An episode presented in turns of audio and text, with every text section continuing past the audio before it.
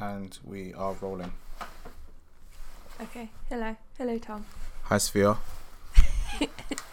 How are you today? Yeah, good. Okay, so the last the last episode wasn't um it it had a lot of audio issues. So we've got this huge um piece of cardboard in front of us so I can barely see him. it's like I don't know. We're trying to basically make sure that our Just sound about see your eyes. our sound doesn't leak into each other's um, microphones. But this is going to be awkward because it's like Super a real- profesh. yeah proper makeshift. Got a, a fake drone box in between us two. Which he I got a- for he- He, got a mini drone for Christmas. Yeah, I and just- I just want it on the record that I didn't gift it to him. It was my sister. I'm I'm not that person. What? Drones are Uh, cool. You've been asking for it for, for ages. Yeah, no, there's I- actually an actual reason because obviously for my job I film and stuff. Oh, so whatever. No, I wanted No, to get my test miles in sure, before I get an actual uh-huh. drone. no, it's whatever. And okay. we've got drones at work, so it's like I want to be able to fly them properly. I don't with your just, toy remote control. yeah, just get the use of like flying and stuff, like and trimming and all of that good stuff. right. Anyway, that's, that's blocking. That's blocking our view. So And I'm looking forward Anyway. to flying later. are you looking forward to this episode? Yeah, I'm gonna. Oh yeah, yeah. This is well. Yeah, Okay. just right, as I, I'm gonna play the Empire Strikes Back music as I take off my maiden flight. Sorry, I'm looking forward to this. Sorry. Wait, so you want to get this as over as soon as possible so you can go? go and go fly my. thing. Yeah, I will not be fly my cheap you. my cheap drone. Okay. Well, You got a car. You're my. uh, miss- no, I'm your what? You're my wife. I'm not your co-pilot though, so you, you can. Anyways, we just we're detracting distracted from a really important subject that we're going to talk I about think- today. I think Tom, you've been put. If I'm honest, I think you've been putting off talking about it because it is it is kind of deep. Um, Very much so. and what we've realised is I was trying to. I think I'm just more keen to talk about it because I'm not impacted by it. Whereas I Oh, if- am. Yeah, um, if you haven't guessed so. already, it's it's uh, race and racism, uh, and yeah, I think I am always trying to learn about it and get and and get more educated on it, and I I have this um, kind of burning desire to talk about it more and more, not because well, I've I've done some like soul searching on it. It's not it's not because I want to appear to be more woke or more um sort of with it or uh like you know sort of come in and and tell everyone what they're doing wrong and as if I haven't been part of the problem. I think it's just that the more I'm reading on it, the more I'm educating myself on it, and the more I see it through your eyes as well Yeah. the more I see how little is being done, how little has been talked about it. And it doesn't mean that us talking about it will fix the problem or will unravel hundreds of years of systematic oppression. But what it will do is get people to think about how they can address it in their own way, in their own lives. And so that's why I've been keen to talk about it because there's so many elements to it that you can spot in your own world, that you can address in your own world. But I think obviously it requires you, as someone that deals with it on a daily, weekly, monthly, everyday, whatever basis, um, that it requires you to have to you know acknowledge that it's happening and address it and dig deep and that's obviously harder for you to do than it is for me because I can just look at it from a more of a re- sort of removed perspective. Yeah. Whereas I have to live it. You have to live it. But we'll try and think of ways we can make this not light-hearted, but just I guess relatable and something that uh, just dips our toe into the water, knowing that this isn't something we can address in an hour. This is something that is really uh, extensive, and it will probably require a few more episodes. And we ex- we we are keen to get people to come on and talk about their experiences as well, um, because racism is not It's multifaceted. yeah, and it's not black and white. It's And also as well, like it's every other. It's it's people of color on. Yeah, It's and I was gonna say as well, like I can only talk from like my perspective. I can't provide like the female, black female experience and race, which I know is an entirely different. Yeah, kettle of fish as well, we like- talking about what we were, what we were going to talk about, there's so many gaps because we naturally we we can't fulfill the every different you know lens. Um, but yeah, no, I think that's I think that sort of sets the context for why Tom was putting this off. uh, If you can't tell, yeah, I'm not really. I'm like, don't get me wrong. I'm gonna talk in it, but I'm not keen on this subject. So Well, yeah, speak. no shit. But do you see the value in talking about it? I'll share like I'll sh- yeah obviously I guess it kind of like will shine a light and stuff but I don't know it's just it feels like it's one of those ones that I can talk about it but it's like I still have to go back into the hell so to speak Yeah, and like I can I don't skip get off into the yeah sunset. like somebody can fast forward this or they can like stop this or pause this. I can't pause it. Yeah, and it's like and I, I used hell. Hell is a really heavy word. I'm not saying that i live every day of my life is really sad but i am very very aware that racism is always like around the corner. Yes, yeah, like i woke up this morning and this morning the lake district is trending and racism wasn't too far behind on that or there's football events that seem to be happening more and more lately um, just the whole populist vibe as well in terms of like the direction of the country that we seem to be going in Yeah. it's just making it more prevalent whereas like before you felt like you were knee deep in the shadow of it and it was dying down but now it seems to be ramping up ever so slightly but in a new way it's like it's yeah. it's i feel like at the time that we're at at the moment it's like we've turned a new page but we still haven't quite won the war it's not over we're still Hell in quite no. middle like we're in the middle of the battle i feel Yeah.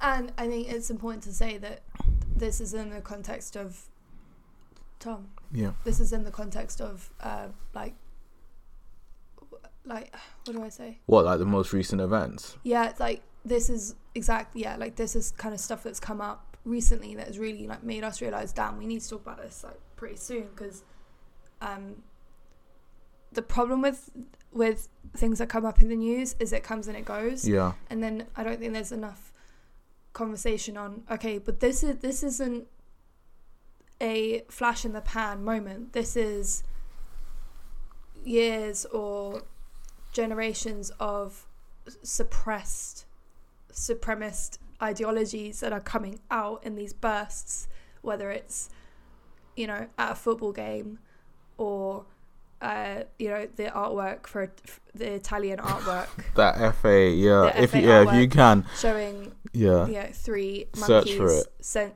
you know as if that was meant to bring us together put, just basically reinforcing the idea that black people are monkeys.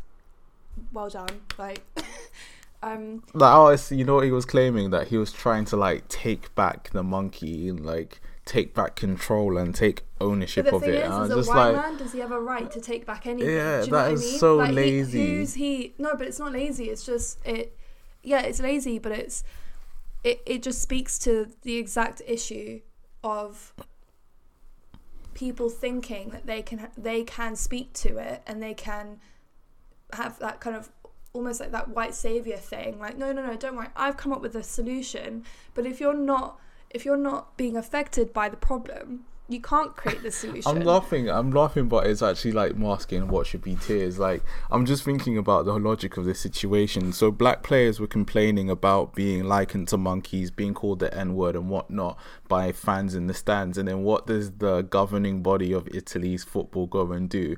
They go and then go and present. they go create artwork. They yeah. commission artwork that displays three three chimpanzees. yeah, it's like. ah.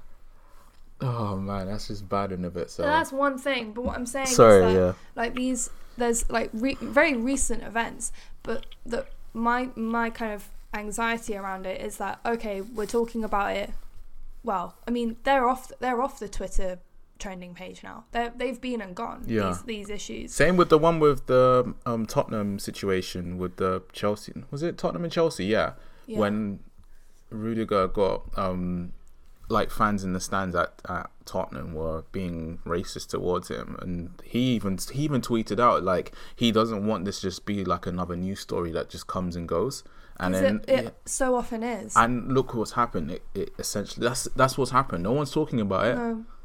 But I think there's this tendency in Britain, at least, to, you know, barely recognize that it's happening, even when it's sort of lower level, everyday, you know, uh, occurrences. And then when something like more dramatic happens, like what's happened in football recently, there's there's a tendency to go, oh god, yeah, oh, oh god, that's really bad, isn't it? Oh no, oh okay, well it's done now, you know, like, and then they move on, and there's no there's no real action taken in that in that context. There's no real action taken to, you know, stop the game. We're not playing for you, or you know, unless you unless you stop. We're, we're walking I off want the, the players to walk off the pitch now. yeah, I think to walk off the pitch, they've- or to ban those players from ever att- to ban those fans from ever attending a game. You're you're being outrightly racist. You're committing hate crimes in front of thousands of people. Yeah. No one's arresting you. No one's doing anything about it.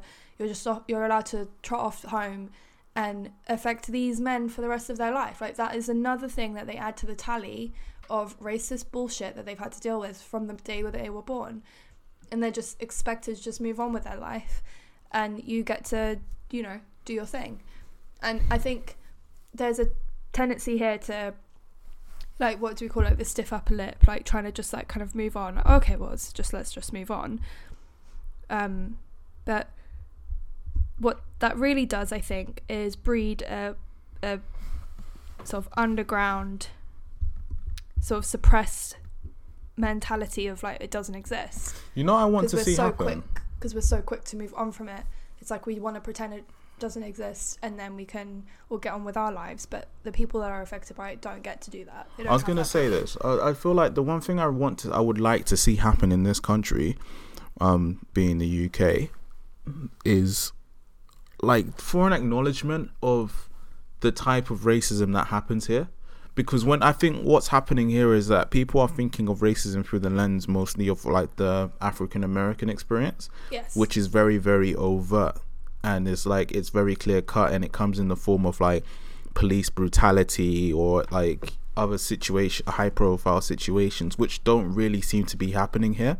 Like i'm sure there'll be cases of um, police brutality or or for example here the um uh, the whole stop and search thing, which is really demeaning and like you feel like crap when it happens to you.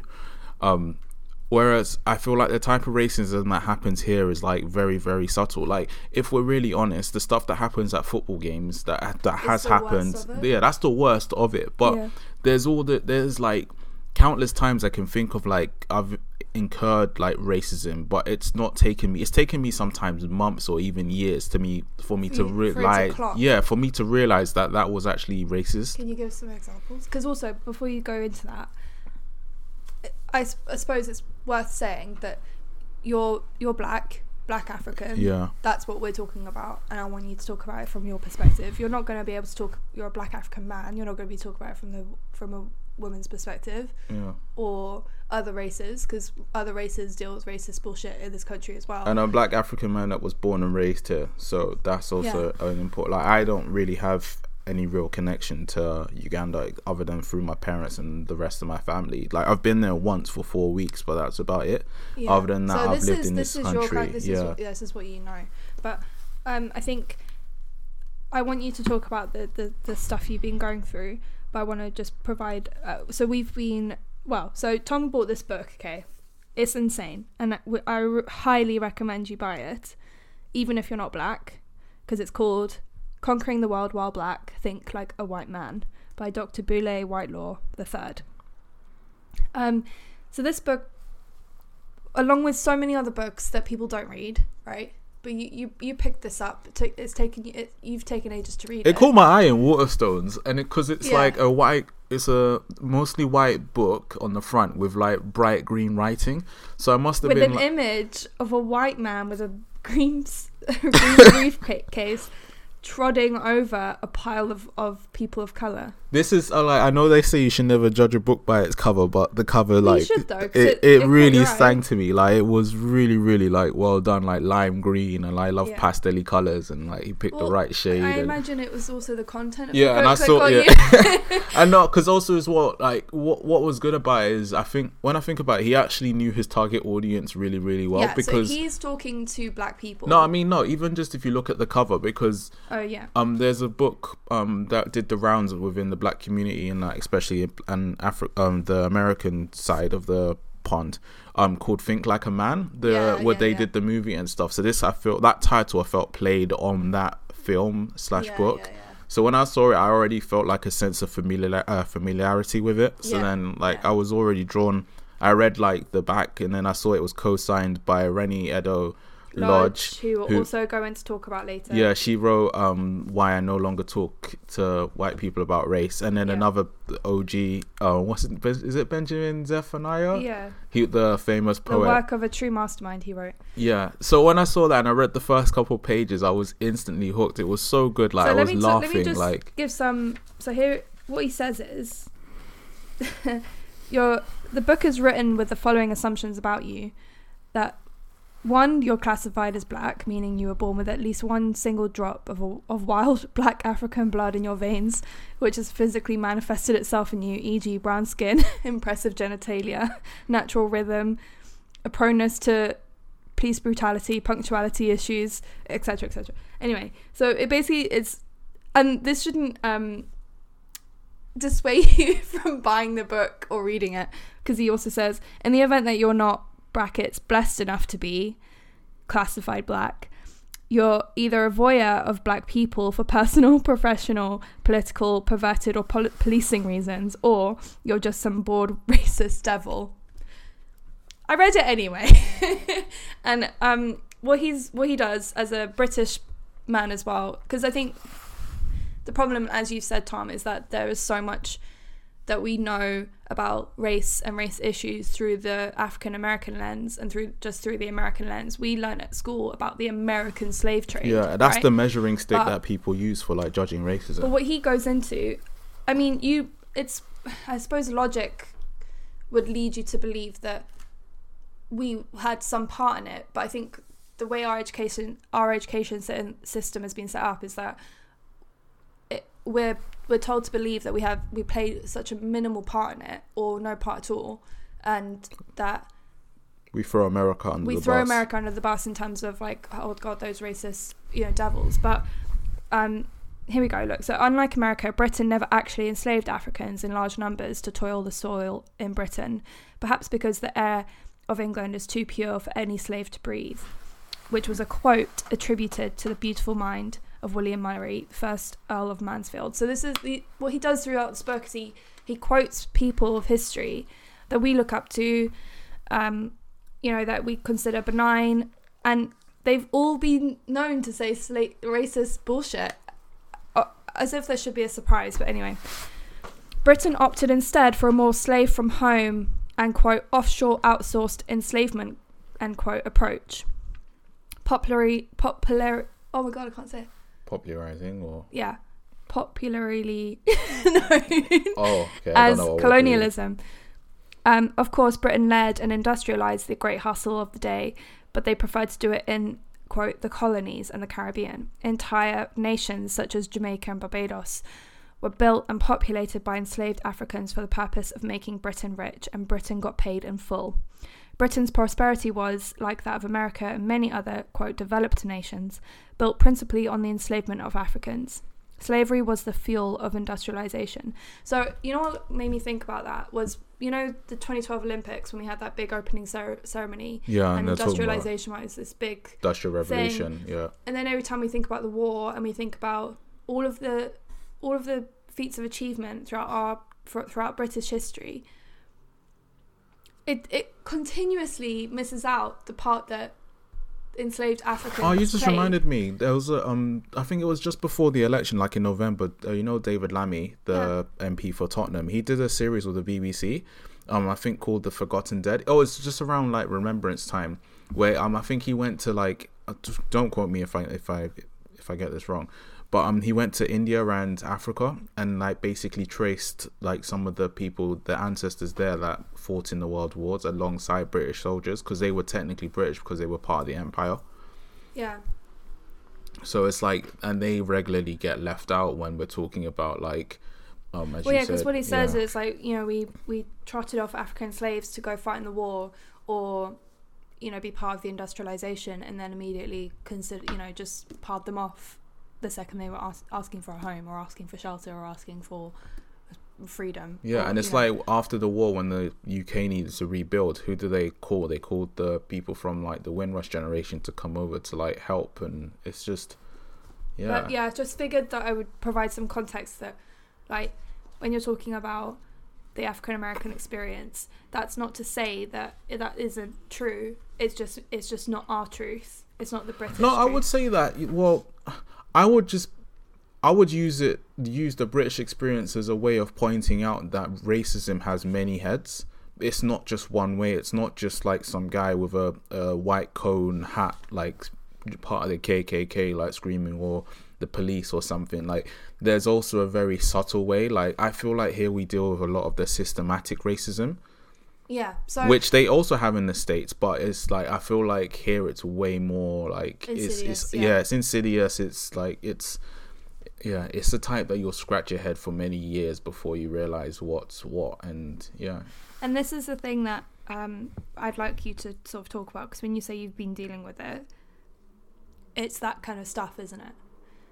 It's the yeah it's like, Like, the opportunities. opportunities. yeah that's the main like i feel like the main way that i feel it um that's not to say that i haven't done well for myself but i guess from but like a despite yeah i Yeah. guess from like a young young age because like um most our parents like obviously you get the odd few that like their parents like judges and whatnot but like most pe- um black people in this country like if they're from like the lower classes and stuff like their parents haven't been exposed to like the range of careers that all they know in terms of like high grossing career opportunities would be like a doctor or uh, Lawyer, lawyer yeah like the the classic ones whereas like you don't hear any like african parents or i'd be really shocked to hear like say oh become an investment banker or, or, a journalist. yeah or a yeah. journalist I, or um i don't know like there's a handful of like um i don't know like respected roles in industries that you just don't get any exposure to and then when you like do want to go into those fields it's very very rare for you to see anybody else like you in those um So right. So yeah no so if you look at where i work um which is like a creative agency um there's only a handful of black people yeah in like the major companies it's very very rare. Like i when i am applying to uh, work at a new place i know that i'm going in there to be like the token black guy or the only black guy.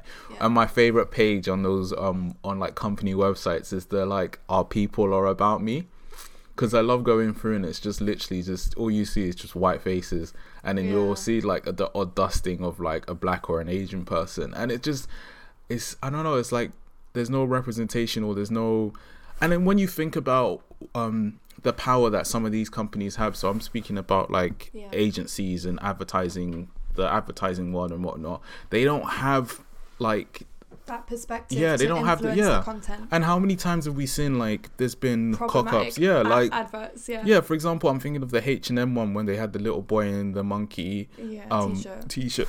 Or there's just like there's countless fails that you just know that like, man, yeah, it's like even some of the companies I look up to, like, um, I see adverts and that are just like really distasteful, and I'm just like, if only you had some more like diverse voices like at all levels as well like i'm Yeah. i'm not saying that you need to just parachute us in like yeah. by all means give everybody a chance but it just feels like those chances are not always there because you don't have like the polish you're not part of that culture and it's like when you're a different color as well like we're not expecting you to be able to blend or get into those cultures i don't it's yeah. just or excel in them. Yeah. yeah and then you're finding that the the one thing that you're having to do as a as a black person in this con in this country i feel is like having to assimilate or adapt to try and like change your your persona to make people feel comfortable and more accepting with you and like going above and beyond to like i don't know to like soften yourself in some ways or like to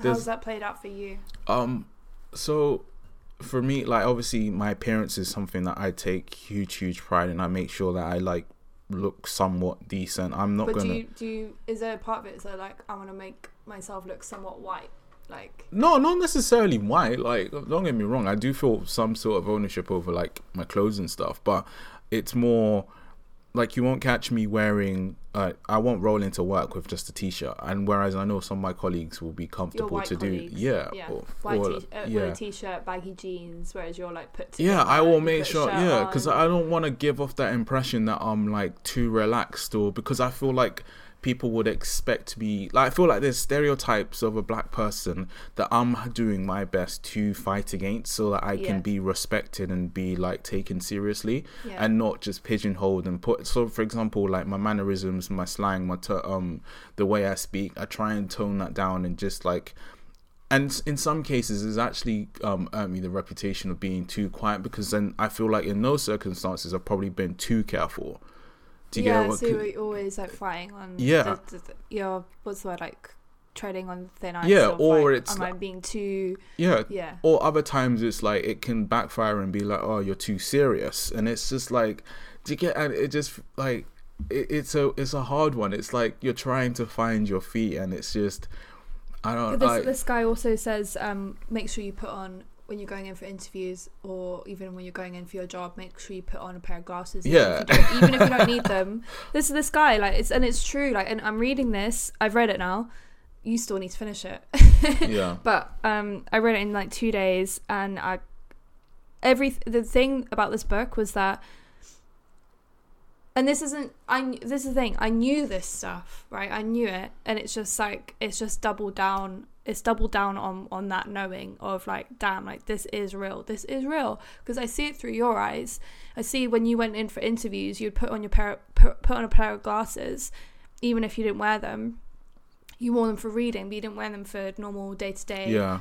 and I remember you going right. I need my glasses.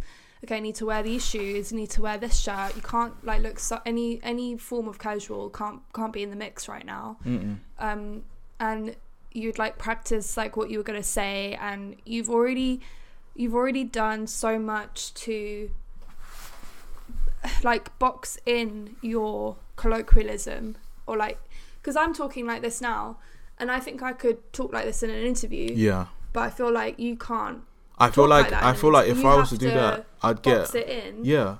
I feel like and, if I was to talk, into a different person, what he Yeah. calls the what does he call it? Like the um your the white voice or Yeah. whatever, the nine to five voice. Every UK person, uh, ethnic person, is bilingual in some form or fashion. when they have the nine to five Yeah. voice and then their normal voice. Um, and I so and to people th- thinking, well, everyone does, right? You you know, I, when I go to work, I don't swear either. That's it's not about. Everyone's got to some extent a nine to five voice where you you or the phone voice. You know, when you're when you pick up the phone and you're calling British Gas or whatever. Yeah, there is an element of like or if you're at work and you're in a meeting, you're not talking like you would with your mates over a pint. I get that, but this is a different. It, is a it feels really alien to how you would normally talk. It's a different level. But that's what I'm trying to explain. It's like there's white people that do it too to some extent. Like, you know, you go to work and you you put on some sort of persona, and you make sure you've shined your shoes or ironed your no, shirt. you know how I put it. I put it like this. It's but like if it's different. I just want to. I just want to Yeah. get across. It is different, and like you can't say it isn't because you don't know. like imagine you're going to like a meeting or a presentation like there's a certain way you speak to like make sure you get your points across really clearly in those situations i feel like there's the moment you walk out of that meeting you can relax whereas a black person wouldn't be able to relax they'd still be on edge somewhat Yeah. So that performance doesn't. it doesn't It stop doesn't yeah it's not isolated to different places or things and don't get me wrong like there's some like i'm not saying it's all bad like my like my colleagues are really cool i don't have i don't harbor any hate towards any of them like but i just know that just generally i feel like there's an extra level it's the whole classic thing of like you need to work twice as hard like that- that's the thing. So to people that say, "Well, what does that even mean?" That's surely that's not true. You know, we've moved on. We're not racist anymore. You don't have to work twice as hard. What do you say to that? That's a lie. I know I have to. f- I f- like, for example, if I wanted to go to a management role, how many managers do you see that look like me? Mm. So just automatically, just like I'm fighting against somebody's gut instinct. So I have to go above and beyond to like tip that gut instinct on of it on its and that's that might sound really defeatist or like oh you don't see yourself as a manager or, or like No, where no, that's like really depre- self-deprecating and where's like your self-belief like it's there in abundance but like I know I'm up against people like it's just I don't see other people like me so how can I expect somebody else to See you Yeah. and go, yeah, no, he belongs here. yeah exactly Yeah. So it's like that's the way it's like okay, you take that into account. And it's like okay, I need to work really hard to overcome that. Plus, just be normal and yeah, it's just I don't know. We just need more. You also have um, a wedding ring now, which apparently makes actually like helps your case. Because honestly, like yeah, I've heard about this. Yeah, God. no, no, you said No, apparently it's it just it's like a symbol of you being more dependable and more focused and More like stable. because obviously you need to pay for your house and the kids are probably going to so come black, along soon. so and- black men are more likely to like get away with getting a job if they have a wedding ring. yeah, so It's my just so- prospects are about to oh, go so up now. Dumb. There's so many dumb things that you have to do to like. But these are unconscious biases. Like, for example, if you think picture now, what does a hedge fund manager look like?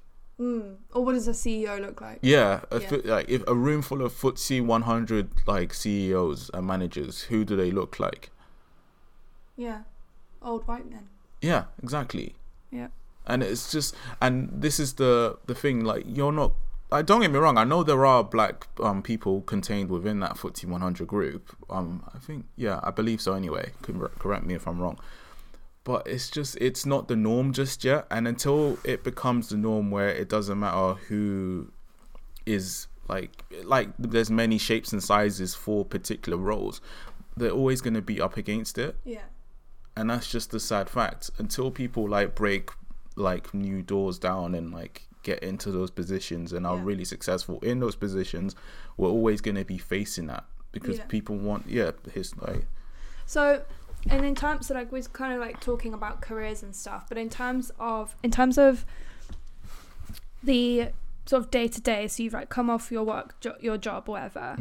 Like, what kinds of things do you? Um, and we sort of covered the football thing where there's like the flash in the pan, like really obvious cases of racism, like when, um, you know, recently like we've we've learned it's resurfaced the kind of Boris Johnson talking about what was it like water- smiles and watermelon, watermelon, smiles yeah. and like referring to black people as like with these like stereotypes.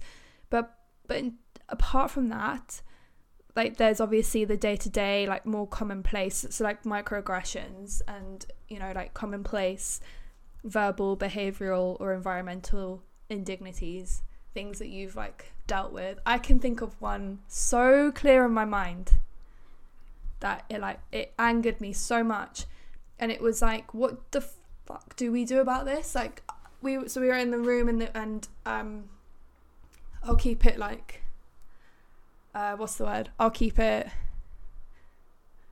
what's the word? Wait like- hold that thought please just for, um just quickly.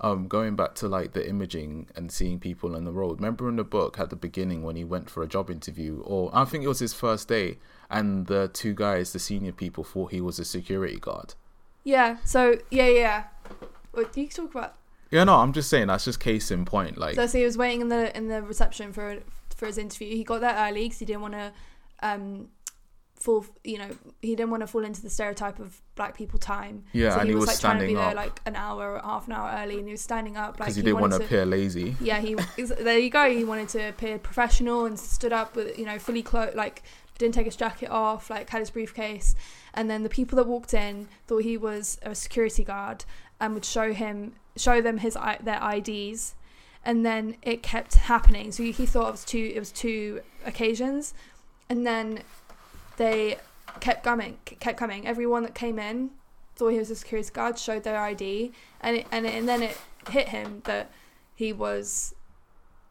Know, you talk about it. Like it hit him that oh shit, like This, This is, is- how people see him. this is how, Yeah. and this is really fucking embarrassing. yeah, imagine he's made the effort to get suited and booted, and he's still For an seen, interview, yeah, for and an he's still in the seen as company. like lower than. And the people that are walking and showing him their IDs are people he will eventually be working with. Yeah. Like And- so he got the job, right? And then he had to work with those people that thought he was a security. I mean, that's I so embarrassing. Don't get me wrong, like as well, like I'm not trying to demonize those people, but that's like an unconscious bias that got proved.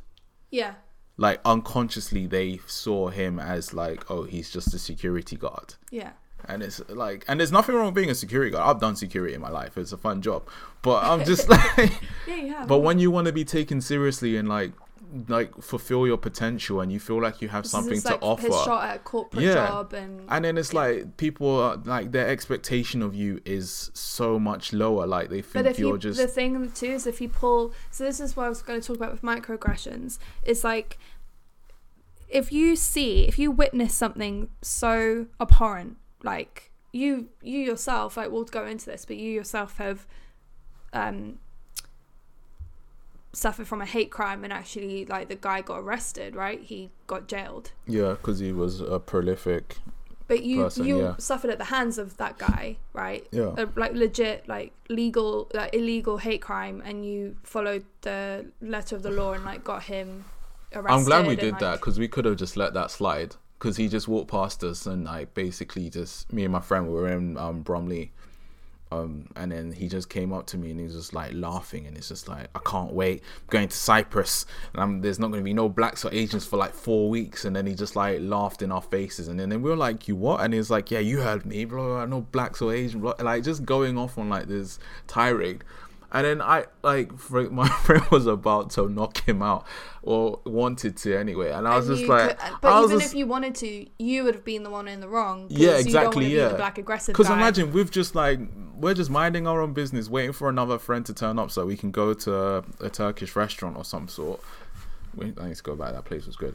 Oh, it's just like, but and then obviously you just getting blindsided with this racism. And yes, it's not the worst that I've actually faced, but just something was in me, and I was just That's like, you thing, know that's what? joke, I was just though. like, screw it. Like I'm like I don't care if this was just like he didn't use the N word or and or he could didn't he like. didn't like that matters. Firstly, Yeah, no, but and I'm also the fact that you're saying this isn't the worst I've faced. Yeah. That's that's the joke of it. It's like, yeah. Sorry. But then I just felt like I was just like, you know what, screw it. Let's just see. I'm going to do the right thing because my friend is like now her like basically ch- not chasing him, but is like walking up to him. The guy's clearly embarrassed and is trying to get away. So I was just walking behind. I wasn't. I just walked casually and I was just on the phone. I was like, listen, this guy's just like. on um, nine nine nine. I know. I oh called. I didn't even call nine nine nine because I didn't feel like they would take it seriously. I called one hundred one or Yeah. The the, The lo- police, yeah, yeah. the local police one. I was like, listen, look, this has just happened. My friend is now following him. I don't know what's going to happen. I don't blame him because we've just been blindsided by like this racial attack. And then like, and I explained to him where we were and whatnot. And then like they just they actually came pretty quick.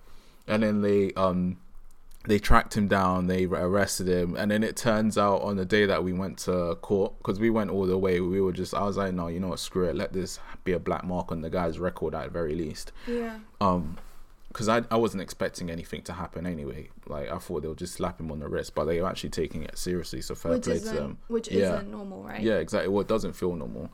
Um, and then yeah, so then I'll never forget. We were there in court, ready to give like evidence and stuff, and like take our like take the stand, so to speak. That was like my first like court experience, so it was actually kind of fun still.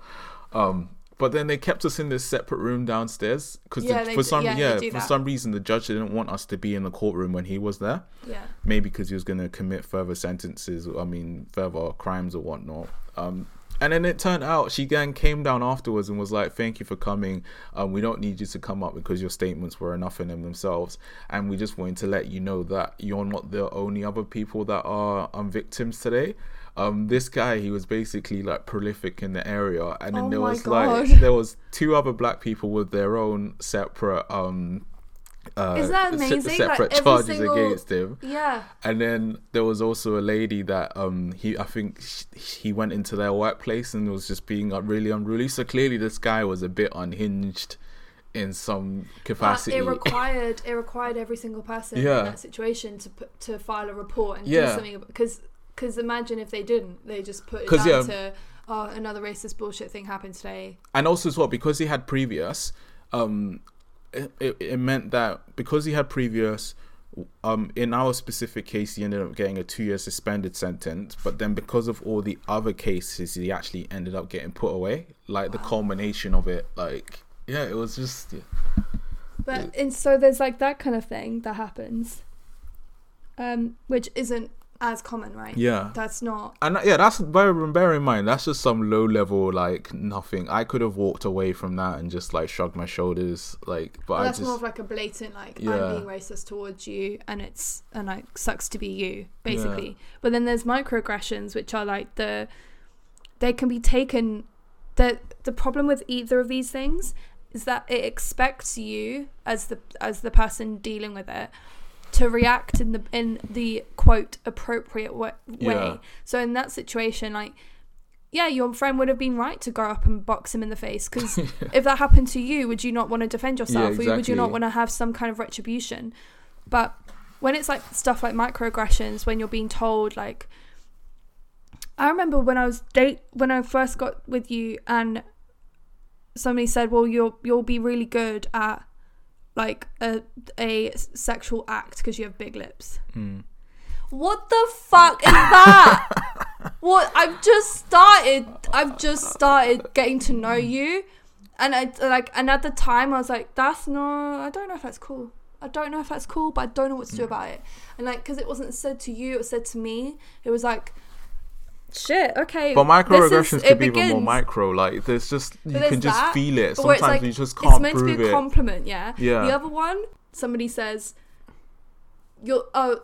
Tom, yeah, Tom. He well, he's a good dancer. He'll be good at dancing. yeah, but No, and the sad thing is, I'm it's not like explaining it right. Uh, no, I get it. It's like because obviously I'm black, so I'm expected to be able to dance. And I remember like I in I front rem- of every. No, no. But the thing is, it was in front of everyone, and it was everyone like turned and looked to you. Everyone turned and looked to you for like your reaction. They wanted to see you go, ah, ha ha ha, yeah, I am, or get. I just angry. felt uncomfortable. Everyone felt I- uncomfortable. I- Everyone felt uncomfortable. I recognized it and I was just like, yeah. But it, you know what the maddest thing is? It's like sometimes you end up in this situation where it's like you've just been like subjected to like either a racial stereotype or racism in its full blown like face or I mean form or factor, and then you almost feel like. A, a responsibility to like try and quell or like shut down or calm the situation Yes. as best as possible. And then you get me that like look, I'm the one that's like fuming and like, oh my god, this is the work because I'm because obviously I don't have to deal with this every single day. I just witness it on occasion, and Mm. then it feels like it's a more of more of a sparse thing. But then going for back you, to the it's like book- this is 30 years of this BS.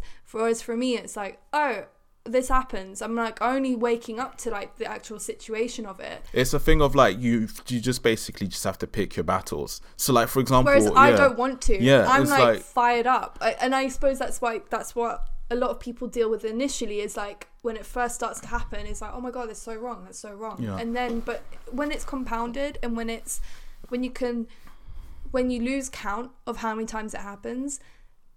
I uh, completely understand why you- you're just like pick your battles. Like some things you're just gonna Yeah, have 'cause to it's let gonna go, happen some again, like- gonna- right. But for me, I'm It- like it's it guaranteed gonna happen again. Like Right. it's not. Exactly. Whereas I'm seeing it as like an isolated incident, It's and I'm not, like, yeah, it's I want to one-off. do. And I was like, should we say something? And you and I looked to you, and you looked to me, and I was, and we both acknowledged it was wrong, yeah. But I'm like, I'm the one fired up because if you got fired up, you would have been in the wrong. Yeah. You would have been the. I would have been seen as the angry black You- man, which is the next stereotype Exactly. want to avoid. There's like all is all these And it's com- and that's the thing that with it's these just things- like that's you don't thing. want any With association with. microaggressions is like there's even if it's a compliment even if it's a compliment or even when you're even when it isn't like microaggressions like trying to make you feel comfortable but actually it alienates you like those situations of like oh you must you must be good at sex right because because you're black or you you must be a good dancer because you're black Hmm. and we can count off all the other things that, that have been said to black people like it's endless Yeah, but the the problem with it is like it expects you to feel like you're part of the crew like you've you've been allowed into the yeah. Like some of them are just really, really dodgy and bad failed attempts to try and make me feel comfortable, and it's just but it actually It alienates is, you it's 'cause not, it yeah, just exactly. makes you it, it points out that you're black in a room of people that aren't black yeah. it's like who what are we setting out to achieve? It's here? like you're drawing attention to like what makes me di- feel di- what makes me different, and it's like don't get me wrong, like I know I'm black, but sometimes I'm just like, like until something racist happens, I I'm I'm not constantly like walking around in my Going, life "Oh, like I'm looking at my skin like oh my days I'm black. Like after a while, it's it's like you you be- not become blind to it. It's just like it's like okay, it's like you acknowledge it and you move on. And there's other elements and aspects of my personality and what I want to do and whatnot. Just and don't get me wrong, I know I can't escape this and I don't want to escape it. I like my That- black I was gonna but I'm say just like, like, there's there's beauty to it. There's like uh, the same way that you would you shouldn't be expected to want to get rid of it or like or or take um, you know obviously take immense pride in it. but yeah, know. attention gets drawn to it through these like That's interactions the. Other and people draw attention to it. and You're you know what the to live your maddest thing life. is? Can I just say that, like, we live in London, which is supposed to be a massive melting pot, and like, And it, yet- it- and it is, and it's still And prevalent. still so imagine now if I lived outside of this like London elite bubble, like it's just like yeah, and I doubt I doubt it would be more positive. I doubt it'd get more into the negative. Yeah, it's I don't know. It's it just it just it just sucks, man. But like, just like, uh, it just, I don't know. Just knowing that it's always going to happen, and especially now, like as we were talking at the beginning, like I feel like racism is now turning a new page because like people are being emboldened by the likes of Trump and Boris I feel Johnson. like the other side. So if, if we're going to talk about the other side of the coin, which is white people and people that basically don't suffer from this. I'm I'm not white. Yeah, I'm I'm mixed. Yeah, I and I don't- actually like I trip. you you I trip, up I because you were trip born, you grew up. and because I'm light skinned, I have basically got away with basically everything. I, I get I I have white privilege even if I'm not fully white. Um and for that reason I like I've dealt with or I am part of the problem in the sense of I've done all of these trip up things that that white people do in the process of trying to get educated or in trying to just become a, a good human being and trying to understand different people's perspectives. So like I wanted to like list them off, yeah. Cuz basically I know you white people listening. I am you in terms of these problems. So like claiming that color doesn't exist. Ha- have you been have you like faced that? Have you have someone said that to you like in a conversation? Well, no, you get people that want to shy away from the topic and shy away from like racism and not acknowledge. And don't get me wrong, sometimes I will even shy away from talking about racism because I don't want to make somebody feel uncomfortable. Like which anyone- I yeah, don't know, that's a it's problem. like that's bad in itself. Like even this topic I've probably been avoiding because I don't want to feel like I'm alienating people. That's it. Like, That's it. just- The burden is on you, as in the person of color. The burden is on you to to navigate white feelings, and this is what I want to like talk about. Because if you're listening and you've and you've done this too, then you could do as you could do with joining the the education club and like getting getting on it and getting yourself acquainted with this issue, because um, if you have done any of these things, then um, yeah, it's on you. So claiming that color doesn't exist. I was in a room with people of like all different races, and we we got into the top. It was like a small group, and we were talking about race. And I and I ignorantly said, yeah, well, I just don't think because I'd I'd read something somewhere, and the, the problem with this stuff is like you read one thing and you and you adopt it as your own. You don't actually like do the critical thinking around it. Um, so I was like, yeah, but like color, like to me, race is just a construct, and color just doesn't like. I don't see color. I just see human beings. You know where I feel like that I what that where that comes from or what I think that is. I feel like that's the hope of trying to live in a society So, that's like that. exactly. And don't get me wrong, I would love to be in that society that's no, like but that's the thing. and hopefully black we can make it happen, but like I'm sorry we're not there yet. No, but this, this I disagree. The black woman, What you disagree that we're we should live in a world where color doesn't exist because this woman pulled me up on it in front of and like just called me out on it, and I'm so like honestly, I'm so grateful for it. And I said, guess I'm thinking about the discrimination from color, but sorry, go on. Oh right. So she said, "No, I don't. I don't want to. I don't want you to not see color. I'm proud of my black skin. I'm proud of my. I'm proud of my heritage. I am black. It's undeniable. I walk in the world and I'm a dark skinned black woman, and like that's that's my reality. And for you to say you don't see color it's like you're denying I, i'm paraphrasing majorly but like the, the the sentiment of this was like you're you're denying my experience. You're denying my my reality by saying it doesn't exist. You're just Oh, so powering you me see it off. like whitewashing. yeah you're just white you're just saying i don't see color but but color what you want a biscuit? Oh you want a charger? Okay but color is a thing. It does exist. The problem is not whether it exists or not the problem is are we seeing everyone as equal because of it? And that's that's where we're like having a mismatch is that white people want to believe out of guilt that there's so much there's so much that's happened at the at the hands of their an- ancestors that they want to believe well if we can just if we can just go past this and and just say that it doesn't exist then then everything will be fine right? And the problem is, is it's not that's not the solution. Um, and that's just because you want to you don't want to take responsibility for the fact that there are people in the world that are black that deal with life differently and you have a part to play in that. Okay yeah so that was um claiming color, color doesn't exist or i don't see color. That's that's your first telltale sign white people that you got some learning to do as i have why are you looking at it like that No, I'm just thinking to myself, like, I feel uncomfortable when I hear the term, like, this might sound weird when I um hear the term white people. Cause I, and it's nuts, cause it's like, if somebody was to say, oh, black people, like, it makes me, I don't know, it's, I, I don't know, go on. I, like, it, it is what it is. It's just, I feel like what this is it insensitive no, I feel like this is just my, like, my, you're trying to make people feel comfortable yeah, my natural inclination to, like, make you feel comfortable. And it's just like, uh, whereas i'm on the thing of like i am part of the problem yeah, Yes. it's almost like, and i'm not here to make you feel it's comfortable nuts because like I'm I should technically be the battered and bruised and like the person that folds their arms and it's just like yeah you know what like you deserve all this hell but part of me just feels like you know what look I don't want this hell and I don't want anybody else yes, to feel but the this problem hell. is, Tom, is no one's if no one's educating themselves on it and trying to make your life less of a hell, Yeah.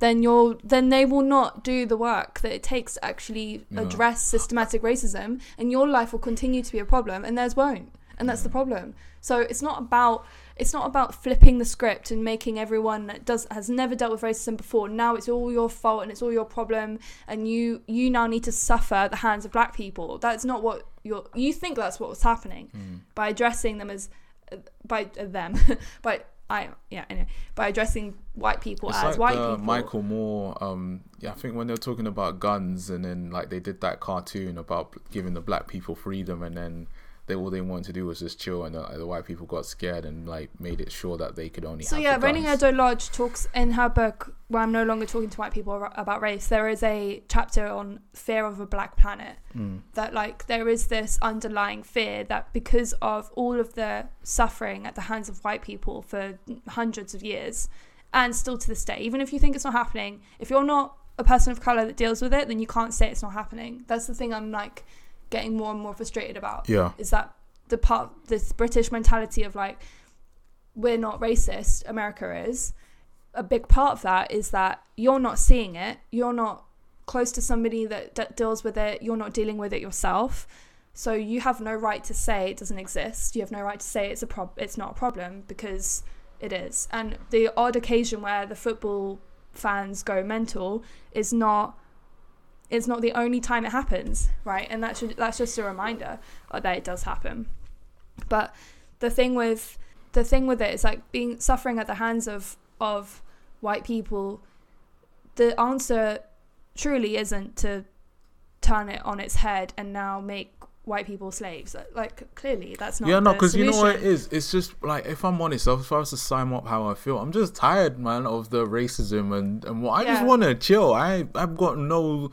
It's not time for me to now pick up my sword and like be like, ah, Yeah. no, what, like, no, I don't want to do that. I just want to chill. I just want good opportunities. I just want to be able to like get a decent job. And look, don't Like, get me yeah, wrong. I feel like there's there has to be a slice of the population that who have been robbed of their ancestry and their history and opportunities that want some kind of retribution. But I just don't think that a that will happen, and b I don't think that's what a lot of people actually want. Like yeah, you they said, just want to get on, man. they just want to get on and, and just just level out the playing field would be enough, right? Yeah, and just and for there to be some kind of recognition of the issue. So, you know, if, if the British government actually acknowledged the extent that they played in the slave trade, if Yeah. they acknowledged the harm that was created through colonization, that would go some way to, you know, uh, recognize the the harm. But I think what's what happens is that the fear of a black planet, the fear of like the, the tables turning, uh, makes white people climb up and go, well, I don't want to acknowledge that it's a problem because if I did, then I'd recognize and I'd, I'd be forced to recognize all of the problems that my ancestors played in this horrific system of oppression that continues to this day. And the the thing with it is like by not acknowledging it, you're not actually helping the situation. It it as painful as it might feel, it's important to acknowledge the system of oppression for people of color and the part you have played in it. So whether you've said color doesn't exist or you've done a microaggression, you said to somebody in in the attempt to try and make them feel comfortable, oh yeah, I really like curry or like I think you're a great dancer. I mean, you've never seen them dance or um, you know, it's even like it's not a thing. Like it doesn't it, that shouldn't be attached to my skin color. Um, even things like thinking that black is cool or like uh, thinking like starting to think that oh you know black people are my type like i'd like to date a black guy or i'd like to date a white uh, black girl thinking that there's some kind of like cool coolness to that like that's there's something there that's insidious because you're assuming that that that their race plays some part in like how they'll be as a lover or like whether you can like latch on to some of that coolness or swagger that you've that you've interpreted. Um being with tom doesn't do anything for me in that department. I'm with tom for the for the person not for and it, like his his race is his. It's not for me to latch onto i don't get to acquire any of the features or the um what is it like the I don't know, like the the benefits of being a black you person. don't have like a beneficiary black card or some sort. no, I don't get. you. yeah, you don't. Yeah, you don't give me any any. Uh, what's the word like? Um. Oh, my my words are, are lost today. Don't Like, get me wrong. You'll don't get like exposure to black culture, but you don't get. yeah, get but to I don't get to. own it. Yeah, I don't get to appropriate it. I don't get to have like a get out of jail free card. I don't get to use your hair products. I don't get to like it doesn't, you know, like that's not. And and there's a tendency I think for people to to think that that's like you you get to a world into black people and like the, the the mystery of and the magic of of black people by being with a black person but you're just perpetuating that problem and god help you if you have children because then you've you're now you're you're now just basically a, a kind of racist person dating a black person who's got black kids now and you've still got that that sort of slightly racist mentality um, if you've ever crossed the street like i was in um, south africa I know it's slightly different I've but got something to say on this. I was in South Africa, um, and like the person I was with made me cross the street because there was black people walking towards us, and it is obviously it is a very different society. It's a very different world. The apartheid is um, is obviously it's not it's not fully healed. In the Like, eyes of history, that was like yesterday.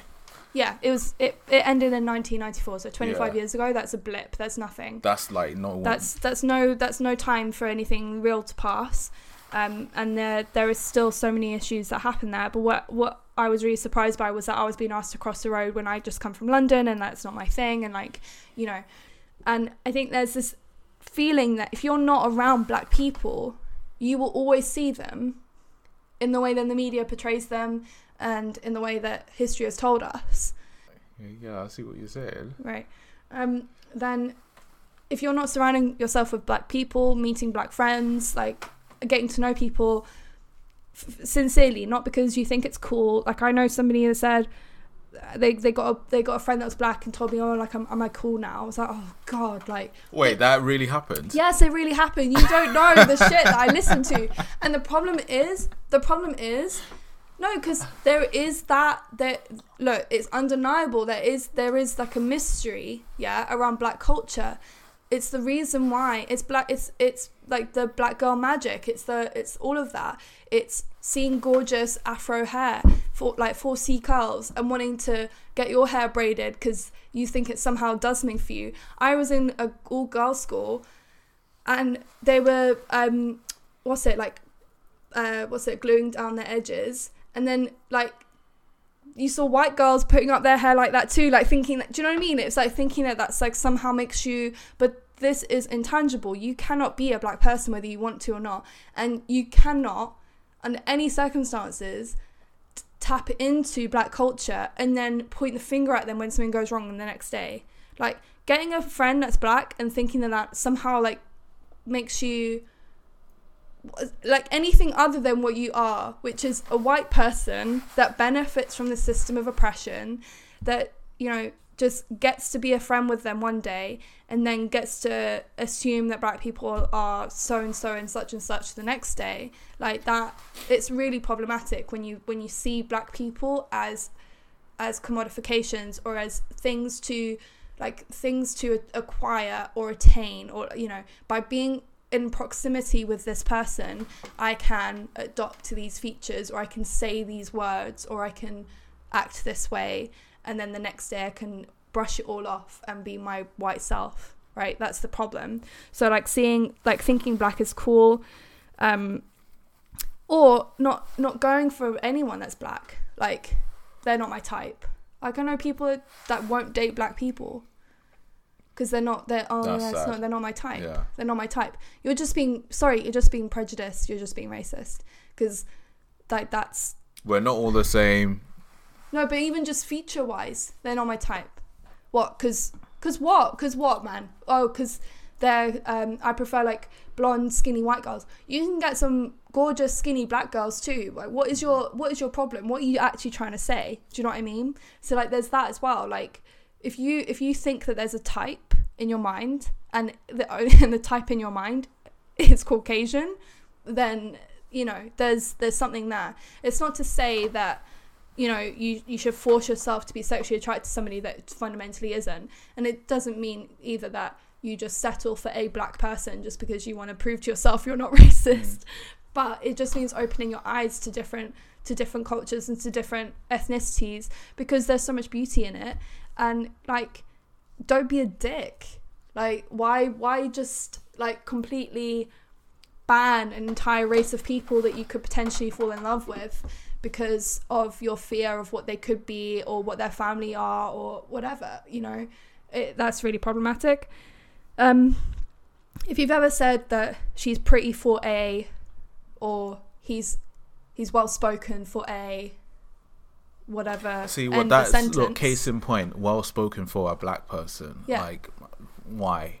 yeah So that's what I'm saying. Like in Yeah. terms of like somebody has an unconscious bias of you, and you're having to work twice as hard to flip that unconscious bias. That's what I was referring to. yeah no i see what you're saying hmm. do you want to speak on this one No, I've already 'Cause you've- spoken it. Like, like just in terms, and that pops up in terms of like career opportunities, or just like, for example, imagine how a thinking of Get Out, but imagine how a black person feels meeting the parents of like their white girlfriend or something. Like they Yeah. feel like they have to like put on a show almost. This did is you feel like that when you met my mum uh to some degree, yeah. I'll be Yeah? honest, yeah, I did, but I don't no know. talk about it No, it's just obviously like you're always gonna make an effort with a parent, but I just felt extra tetchy and a bit more anxious because obviously I'm black. So I was like, I didn't know what your mom's perception of black people are. is I that because you knew she was from south africa no, not even that. It's Okay. just like I just knew because I knew that your mom was uh, white. So I was just like, okay, what is the black? What is the white perception of a black person? Okay, it's not entirely good on the okay on the stereotypical spectrum. So it's like yeah I felt like I had to make an extra effort to be like, look, see, I'm not all bad. Like, uh, right I I, don't- th- I that's just- not bad to say. I'm, I'm like that's a real that's a real thing. yeah, that's just, I know obviously, like, yeah, me and your mom get on great, and Yeah, no, and- now you're and- fine. Yeah, fine. But I won't lie, like, I did feel that pressure going into the situation, and uh, yeah, it's just, Yeah. it is what it is. Man. No, It's of course. Um, and then the other thing I wanted to just quickly yeah, it's like the well spoken thing, and then reverse racism. If I hear that, if I hear that word, that term one more time, one more time, I might just explode. You know what that one feels like to me? It feels like a reluctance to accept. It's like the last denial before the acceptance. yes, that's Like such the, a good the way last putting the it. last little cry of like, no, it's not me. It's not me. Like it, it's it's that because it's just like what because what you're asking those people to to accept is to like feel like crap or to feel a sense of remorse or something. So it's I feel I see that as like a self protection type mechanism, and it's But the thing is, all of this is based around self protection, like white guilt, like not wanting to acknowledge that it's happened or it's happened at the hands of your of your people, your history. again, as well, coming back to that whole thing of like black people don't want to like conquer the world or like No. do do some evil scheme takeover or like as you say like get retribution. We just want to live our lives, man, without the the crap. Like that's well, that I can only speak for me, but like So the thing with reverse racism, so racism is based on power. So the there is no way for black people to so okay, so people of color can be prejudiced. So I know I know there's Arabs that don't like black people, there's black people that don't like mm. Asian people, there's whatever, right? There's like these um, stereotypes that everyone carries around different different Asians that cultures. don't like Asians. Yeah, exactly. Yeah. So you can be prejudiced, but because racism specifically is a system of oppression based on power, whoever's in power can instill these like can instill these mentalities or um, these measures to oppress certain people. If black people have been at the hands of that for hundreds of years, there was no way for them to flip that over overnight and say stuff to you that's that now makes them racist. Like they're not being racist; they're at worst being prejudiced. And because racism is based on a system of power, you can't. If you're not in power, if you're not the people in power, then you can't inflict racism on somebody mm. else. You can be prejudiced, but you can't do. You can't, do you know what I mean? The other thing with that is that wouldn't you have some kind of suspicion over people that have oppressed you for generations on generations? yeah, you're not gonna would you trust not them. would you not adopt some kind of negative mentality on white people and suspicion around white people if all they've ever done to you and your people is is harmful and stripped you of your history stripped you of your opportunities stripped you of your children's opportunities it's undeniable the impact that institutionalized racism has had on black people and people of color in this country I'm inclined to let them have it. Do you know what I mean? Let let them have a few uh, prejudices on, on white people and make make jokes about them because that if that's the worst you're dealing with as a white person, if that's the worst you can deal with today, then you you came off scot fucking free because that's not even a blip on what black people have had to deal with. So if you if you want to tout out the reverse racism card, you're like in my view severely miseducated. Like you don't that's the worst of it then if that's the worst of it then you you're you're fine. You're completely fine and you're being completely like ridiculous and fragile. The whole white fragility thing comes out majorly in this one because you're in trying to educate yourself on it or trying to like or even just building an awareness of it because this conversation is slowly starting to happen more like in pockets where you'll have like maybe like parties where you'll bring it up whatever. Um and in the like you said in an attempt to try and acknowledge it's not happening because it's too you know the, the kind of clamming up because it's it's really difficult subject. And and then you as well as a black person you're you're part of the problem because you're like i don't want to i won't talk about it if you guys won't. I'll protect your feelings. Let's move on. Let's change subject. Because you don't want to have to you've been conditioned to protect white people's feelings and not talk about the subject that's that's the thing that like that's why white say- people have a responsibility to I wouldn't talk say about it. conditioned. I feel like it's just it goes back to that whole thing of like pick um picking your battles. Because otherwise, how many battles would I be picking? yeah true Like how many battles would I be fighting on a daily basis? and yeah you're right Uh, it's You're just like it's just the maths. Like it's like I'm just playing. Like this might sound really crass, but I'm just playing the game.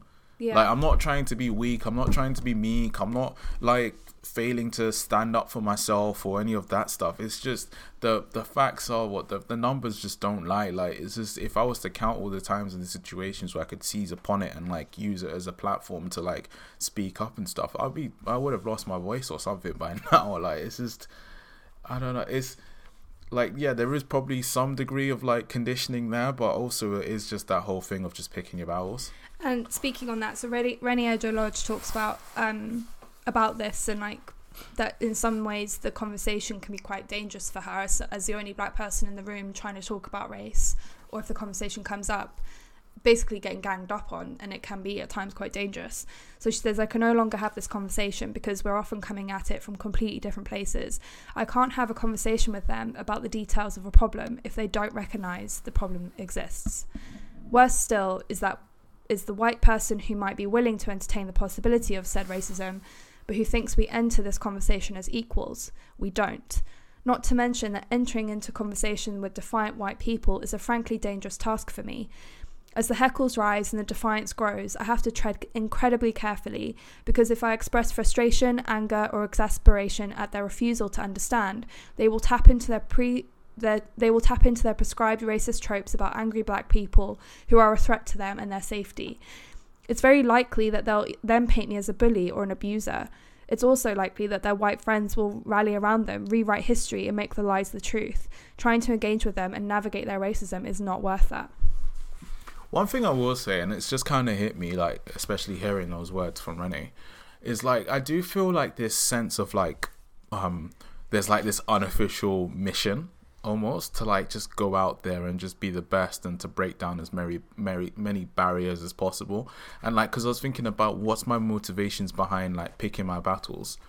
And it's like Yeah, ultimately I, exactly. it's like what I do like I've, I think I've told you this in the past but I'll say it now again. It's just like I do feel really happy when I do see like black people like or Asian people like or any um, like ethnic minority like Latinos and stuff like getting in positions of power and like incrementally and slowly inch by inch like mile by mile just taking back some sort of like control like to get like some equivalence or to get their piece of the pie.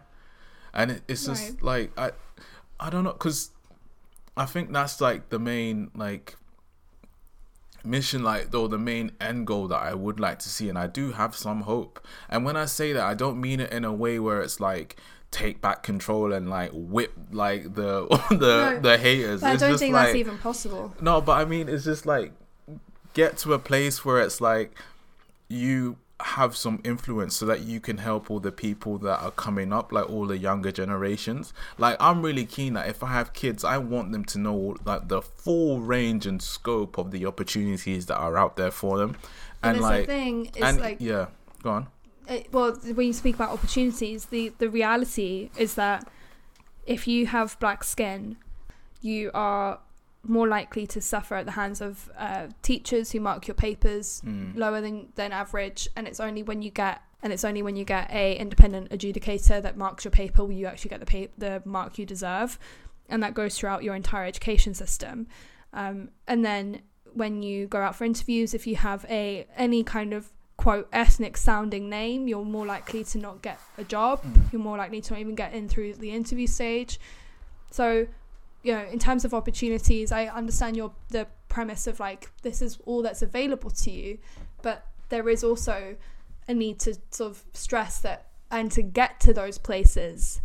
In this is what mind, you're talking. no. This is what you're talking yeah. about, like working twice as hard. It's this yeah, kind of because I was stuff. gonna say, yeah, like you have to naturally as a black person, you have to have like an extra thick skin and like strength and, an stuff. awareness that Yeah, this is about to happen. Yeah, and like to be fully aware of like your surroundings and knowing that like this oppression like does exist and it is there. Like there's no escaping that. But in my mind, it's still worth like getting up each day and it's still Of worth course. putting like in all Yeah. of the effort and stuff to get to those places because I feel like.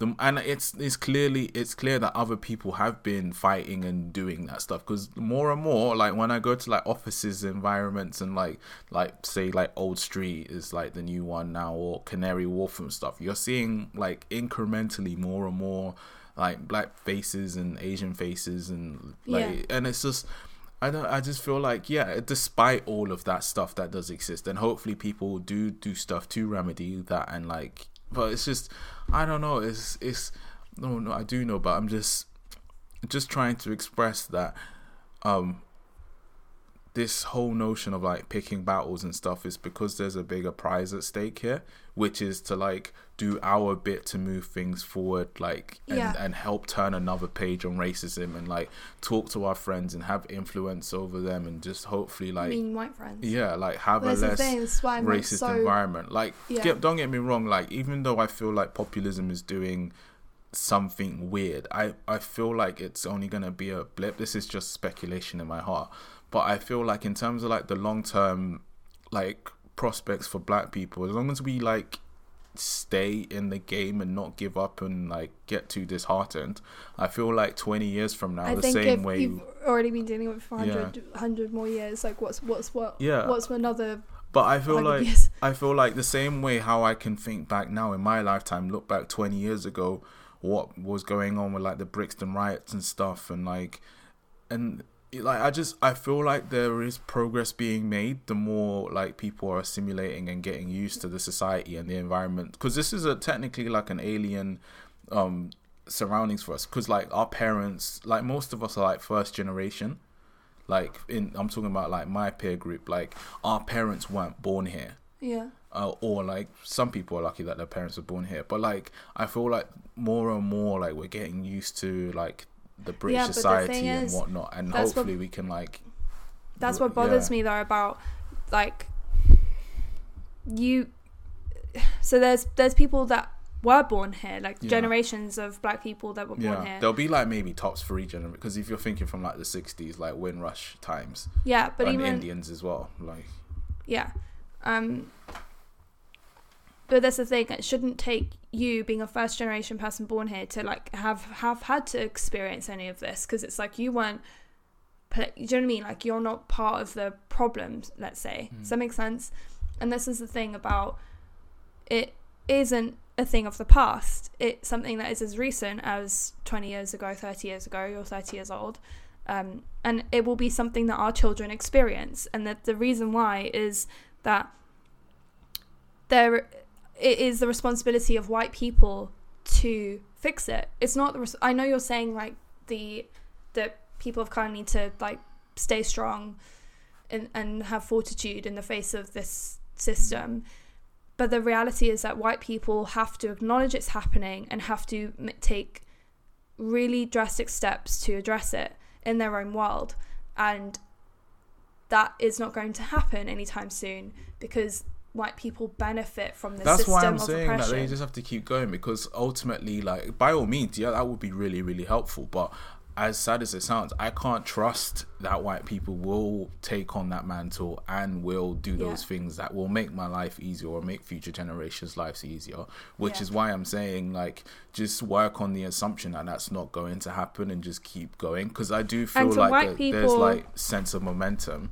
So it's like I like even though yeah, kids are probably gonna have it um hard as well, but I don't think it will be as hard if the work is being put in now to like set those By- future but, yeah, but what I'm up. saying is if the work is being put in now by white people, yeah. that's what I'm saying. yeah, no, if they can take care of So, things as well, the then like is, fair enough. to white people that say this isn't surely this isn't happening again i want to stress like if you're not if all if you don't have any black friends or any anyone that's like not white in your circle in your close circle and your extended circle if you don't live in an area that is surrounded by people of color you can't say it doesn't exist because you're clearly like in a in a bubble. You're in a bubble and because you haven't committed a harmful racist act on somebody does not mean that it doesn't exist. And the reality is you benefit from from white privilege. And everyone sort of talk it's like a buzzword isn't it? Like white privilege. But so Reni Eddo-Lodge says neutral is white. The default is white because we're born into an already written script that tells us what to expect from strangers due to their skin color, accents, and so- social status. The whole of you- of humanity is coded as white. Blackness, however, is considered the other and is therefore to be suspect- suspected. Those who are coded as a threat in our collective representation of humanity are not white. These messages were so powerful that four year old me had already recognized them watching te- television, noticing that all characters who looked like me were criminals at worst and sassy sidekicks at best. So she she basically says that white privilege is, is really hard to define, but it's essentially an absence. So it's an absence of the consequences of racism, of stru- structural discrimination, an absence of your race being viewed as a problem first and foremost, an absence of, quote, less likely to s- succeed because of my race. It's an absence of funny looks directed at you because you believe to be in the wrong place, an absence of cultural expectations, an absence of violence enacted on your ancestors because of the colour of their skin. Describing and defining this absence means to some extent upsetting the centering of whiteness, or reminding white and reminding white people that their experience is not the norm for the rest of us. So that's something just to like sink in a, a little bit because it kind of goes back to if you if you don't if you haven't experienced it, you can't say it doesn't exist. You can't say it's not a problem, and it, and it's white privilege is basically the absence of having to deal with any of this. Um, it's the the privilege of being able to go through your life, even if you're poor. This is the thing as well that a lot of people come back with. I'm a white working class poor man. You know, I am on benefits. I have you know disability. I, you know all of the kind of things that would make your life really difficult. It doesn't take away from the fact that your life is difficult, but what it what you, you still benefit from white privilege in the sense that you can go out into the world and not looked at and not be looked at suspiciously um, you will never get profiled. You will never be stopped and searched. Uh, you will never have your headscarf ripped off. You will never have um, like the the suspicious gaze. You know, you'll never have to deal with a lack of opportunity because of your skin color. That's what white privilege is. It doesn't mean that you don't suffer. It doesn't mean that you don't have a difficult life. Um, it it's just acknowledging that because of your skin color, you get to live a more peaceful life filled with more opportunity than somebody who's not white. It's that simple. Um, but the thing with it is that unless you acknowledge that that's a thing, um,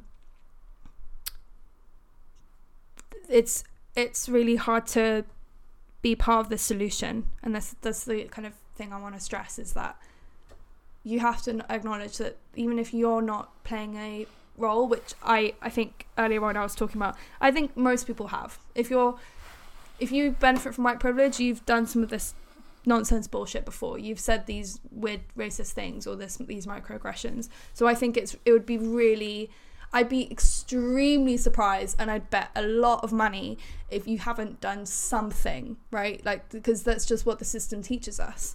Um, but yeah, so like white privilege is a manipulative, suffocating blanket of power that envelops everything we know, like a snowy day. It's brutal and oppressive, bullying you into not speaking up for fear of losing your loved ones, your job, or your flat. It, it scares you into silencing yourself. You don't get the privilege of speaking honestly about your feelings without extensively assessing the consequences. So it's like what you were saying about picking your battles.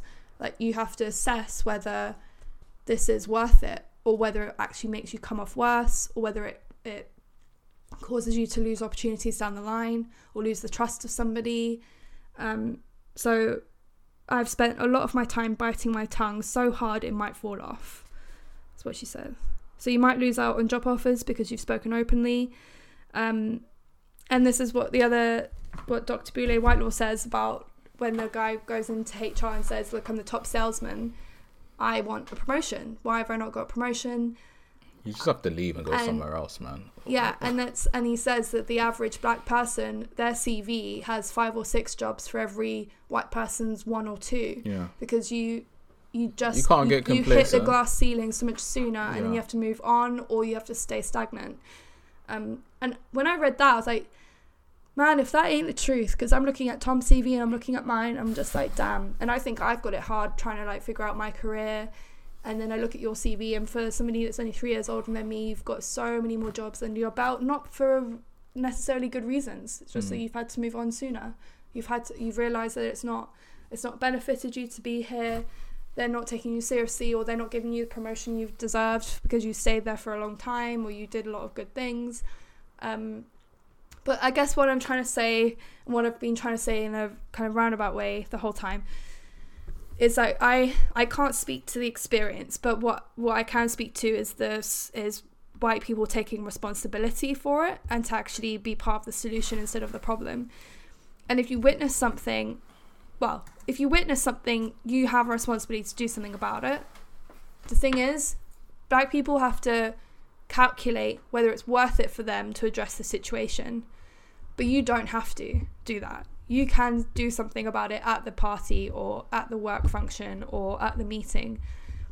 You you can say something even if the person aff- afflicted by the situation feels like they can't because there is so much more at stake for them to say something than there is for you.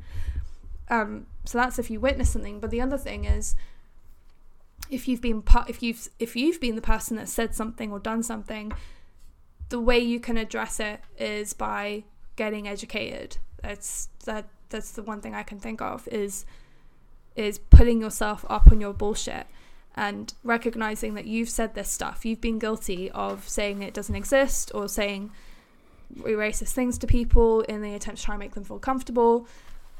Whether it's low level or high level racism, it's still racism and you're still part of the problem if you're doing it.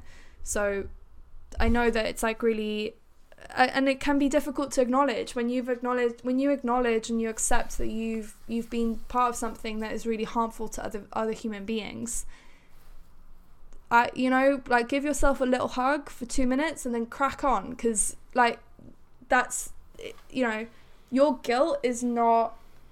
There's so many factors in the way, but yeah, if they could um, overcome that guilt, but yeah, just, your, but your real... guilt, your guilt is not what we should be spending time on. Your guilt is is just a byproduct of trying to make progress, and you haven't. Just because you haven't said something doesn't mean it doesn't exist um, and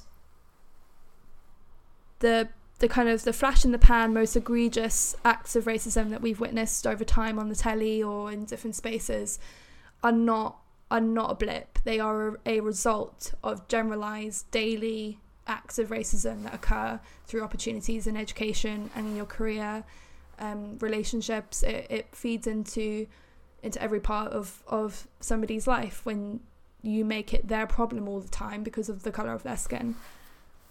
Um, yeah. But yeah, so wow, what a roundabout and tricky subject. Hopefully, we did yeah. something to, um, you know, talk about it and open that can of worms. Definitely not my favorite subject, but I guess it does need to be spoken about. But uh, yeah, I don't know. It is what it is. You just have to carry on plowing with the sledgehammer and hopefully knock down as many walls and and hopefully. Do you feel any any better for talking about it? Not really, if I'm honest. It's just like a reminder that it's just out there. Like, ah, I'm yeah. I need to go and chill. Fly your drone.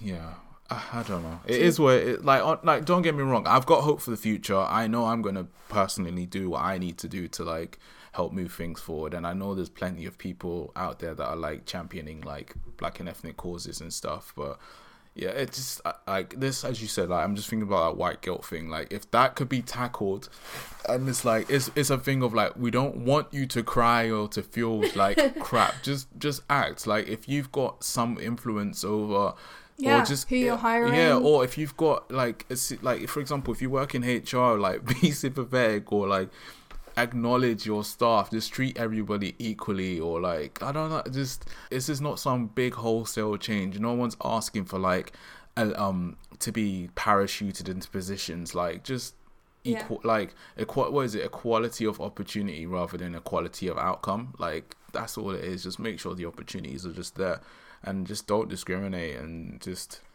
so if you if you fall for what you're told in the media, if you if you fall for those things like that, if, if you don't surround yourself with with people of color in your circle, in your in your friendship groups, if you don't lend a hand to people, if you don't open your mind and your heart to to you know dating somebody who's not your race, like that, you I will just, continue to yeah. fulfill this. Just quickly on that, and uh, this is gonna be the last thing because again, I don't really take pleasure in talking about this stuff, but like it kind that's hearing statements like that is kind of what motivates me to like want to just be as successful as possible so that I can challenge those stereotypes and just show that like a successful black person, yes, that may speak urban on occasion, like just to like Yeah. flip what success means in the mind of that type of person. so. This is what I mean about like we get to press pause. And we're gonna finish this podcast soon and like it will all be over, but it carries on for the likes of me and my peers. Yeah, and that's why we're keen to maybe talk about this more. Mm. Excuse me, in the future. Like I'm only able to provide like my experience. Like I'm not the most hood person out here. I'm not like I'm I'm not a black woman. I'm not an Asian person. I'm not like a Latino person. Like I can only talk from my experience. But yeah, but that's just, enough. That's no, enough. I'm just saying it's multifaceted, and like Yeah. hopefully we do get the opportunity to hear from those people From different Not- yeah, voices. it's just okay. Thanks, guys. Take care. Thanks.